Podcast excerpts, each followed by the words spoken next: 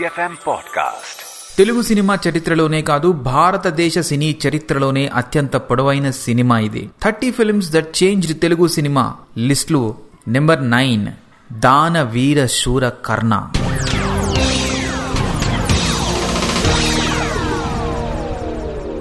Indian screen చూసిన మహా గొప్ప నటుల్లో ఒకరు తన సంపూర్ణ విశ్వరూపాన్ని చూపిస్తే ఏం జరుగుతుంది అనే దానికి తార్కాణం Danaveera Soorakarna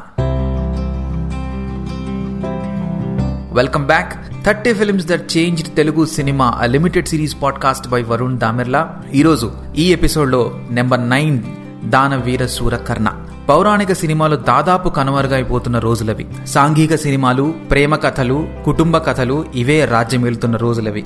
అంతేకాదు అప్పటికి రెండు దశాబ్దాలుగా తెలుగు సినీ తెరను వేలుతున్న సీనియర్ ఎన్టీఆర్ ప్రాభవం కాస్తో కూస్తో తగ్గుతుంది అనుకుంటున్న రోజులు.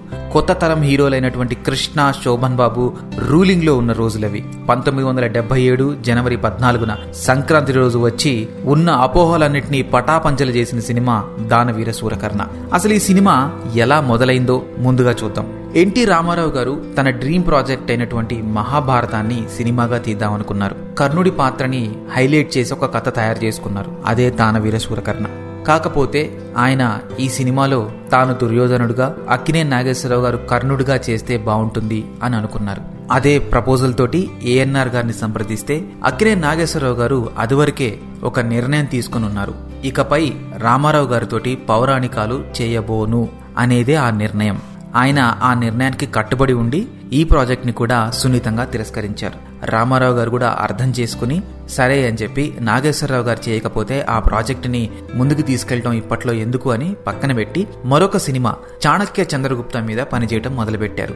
ఆ సినిమాలో చాణుక్యగా అక్కినే నాగేశ్వరరావు గారిని చంద్రగుప్తుడిగా బాలకృష్ణని పెట్టి సినిమా తీద్దామని అనుకున్నారు.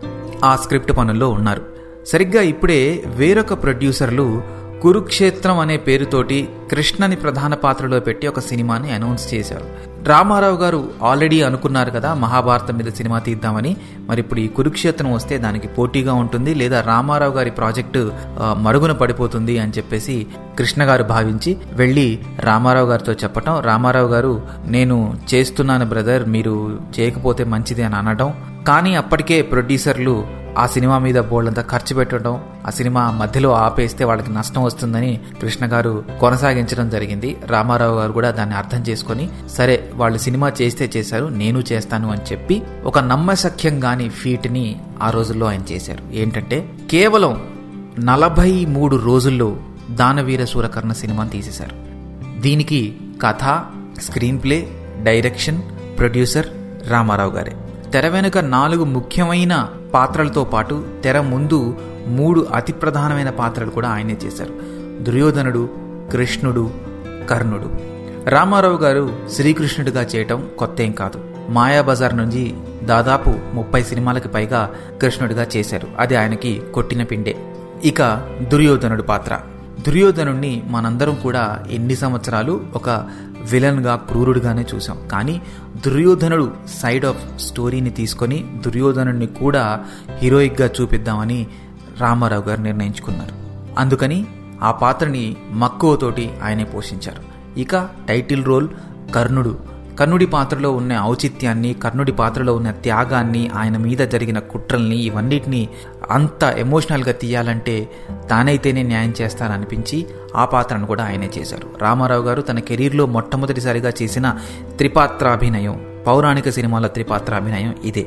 మూడు సంబంధం లేని పాత్రలు అంటే దుర్యోధనుడికి కర్ణుడికి వాళ్ళిద్దరేమి అన్నదమ్ములు కాదు తొడబుట్టిన వాళ్ళు కాదు ఒకేలాగా ఉండటానికి. అలాగే శ్రీకృష్ణుడు పూర్తిగా సంబంధం లేని మరొక పాత్ర. ఈ మూడు పాత్రలు తానే చేసినప్పటికీ ఒకే రూపంలో ఉన్నప్పటికీ మూడు పాత్రల మధ్య ఆయన చూపించిన ఆ తేడాలు ఆహార్యంలో మాటలు పలకడంలో నభూతో నా భవిష్యత్. ప్రపంచ సినిమా చరిత్రలోనే ఏ నటుడు కూడా చేయనటువంటి ఫీట్ రామారావు గారు ఈ సినిమాతో చేశారు. మూడు పాత్రల్లో రామారావు గారిని చూసినప్పటికీ నిన్ని ప్రజలు ఏమాత్రం కూడా అనుమానపట్టం కానీ దాన్ని తక్కువ చేసి చూడటం కానీ చేయలేదు. మూడు పాత్రల్ని అంతే ఆదరించారు. సినిమాని నలభై మూడు రోజుల్లో తీసేశారని చెప్పుకున్నాం కదా ఈ సినిమా నిడివి నాలుగు గంటల పది నిమిషాలు.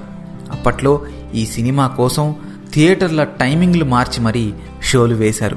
ప్రజలు ఈ సినిమాని ఏ విధంగా ఆదరించారో మనందరికీ తెలుసు.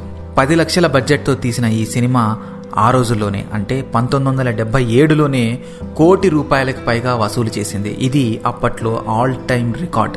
తెలుగు సినిమాలో మాత్రమే కాదు ఇండియాలోనే ఇది ఇండస్ట్రీ రికార్డ్. అంతేకాదు మరొక గొప్ప విషయం ఏమిటంటే పంతొమ్మిది వందల డెబ్బై ఏడులో ఇది సినిమా రిలీజ్ అయ్యి విజయఢంగా మోగించిన తర్వాత దాదాపు ఇరవై సంవత్సరాల తర్వాత అంటే పంతొమ్మిది వందల తొంభై మూడు తొంభై నాలుగు ప్రాంతంలో ఈ సినిమాని మళ్ళీ ఒకసారి రిలీజ్ చేస్తే అప్పుడు కూడా కోటి రూపాయలు వసూలు చేసి సినిమా సత్తాని చూపించింది.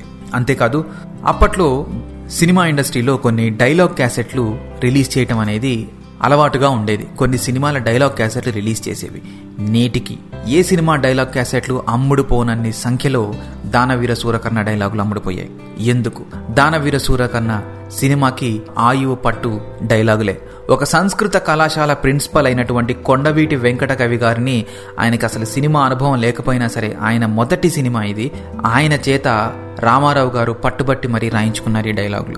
ఇప్పటికీ కూడా తెలుగు సినిమా నటుడు అవ్వాలి అనంటే దానవీర సూరకర్ణ డైలాగులు ప్రాక్టీస్ చేస్తే డైలాగులు నోరు తిరగటమే కాదు తెలుగు భాష మీద పట్టు రావడమే కాదు జ్ఞాపక శక్తి కూడా పెరుగుతుంది. ఒక నటుడికి అభ్యాసంగా ఒక ఎక్సర్సైజ్గా దానవీర సూరకర్ణ డైలాగులు ఉన్నాయి అని అంటే ఏమాత్రం అతిశయోక్తి కాదు. అంత గొప్పవి డైలాగులు. ఐదు నిమిషాల పాటు కర్ణుడి పట్టాభిషేకం ముందు జరిగే సీన్ ఇప్పటికి కూడా ప్రతి తెలుగువాడు ఎంతో కొంత చెప్పగలుగుతాడు. ఆచార్యదేవ ఏమంటివి ఏమంటివి? నుంచి మొదలుపెట్టి ఆ డైలాగులు అలా వెళ్తూనే ఉంటాయి. ఎంత వినసొంపుగా ఉంటాయి. ప్రతి డైలాగు ఒక వజ్ర మణి మక్కుట కిరీటం లాగా మనకి కనిపిస్తూ ఉంటాయి. రామారావు గారు ఆ డైలాగుల్ని తన కంచు కంఠంతో చెప్పడంతో పాటు ఆయన ఇచ్చే మాడ్యులేషన్ ఆయన ఇచ్చే పాజ్ మనల్ని నోరు వెళ్ళబెట్టి చూసేలా చేస్తాయి. ఉదాహరణకి పుణ్యాంగనలారా ఈ రాధాసుతనకు పాలభాగమున కస్తూరి తిలకము తీర్చిదిద్ది బహుజన్మ సుకృత పరీపాక సౌలభ్య సహజ కవచకర్ష వైఢూర్య ప్రభాదిత్యోలికి వాంఛలు చలరేగ వీరగంధము విద్యరార్పుడు. ఈ ఒక్క డైలాగు చెప్పడానికి నేను పది టేకులు పదిసార్లు రిహార్సల్ చేయాల్సి వచ్చింది ఇమాజిన్ ఐదు నిమిషాల ఆ నాన్ స్టాప్ డైలాగు రామారావు గారు ఎలా చెప్పుంటారు? ఊరికే అయిపోరు మహానుభావులు. ఈ సినిమాలో చిన్న చిన్న పద్యాలు పాట బిట్లతో కలిపి నలభై ఐదు ఉన్నాయంట.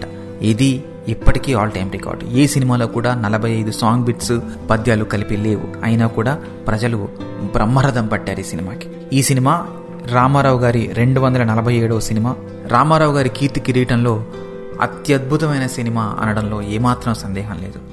బయట వారు ఎవరైనా సరే మీ భాషలో ఉన్న గొప్ప నటుల్ని చూపించండి అని అంటే రామారావు గారికి సంబంధించినంత వరకు దానవీర సూరకర్ణలో నుంచి ఒక సీన్ చూపిస్తే సరిపోతుంది. ఎందుకు? తెలుగు సినిమాని మార్చిన ముప్పై సినిమాల్లో ఇది ఒకటిగా నిలబడింది అని అంటే పౌరాణికం మన బలం.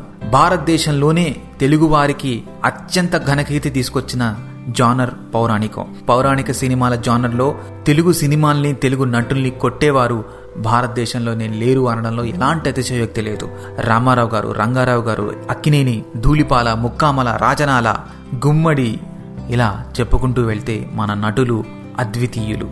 ప్రతి తెలుగువాడు ఖచ్చితంగా చూడాల్సిన ముప్పై సినిమాల్లో ఒకటి దాన వీర శూరకర్ణ. ఈ ఎపిసోడ్లో మనం చర్చించుకున్నాం. వచ్చే ఎపిసోడ్లో మరొక కలికి తురాయి లాంటి సినిమాతో కలుద్దాం. ఇది thirty films the changed Telugu cinema a limited limited series podcast by Varun Damerla. सलऊ Jai Hind. Big F M podcast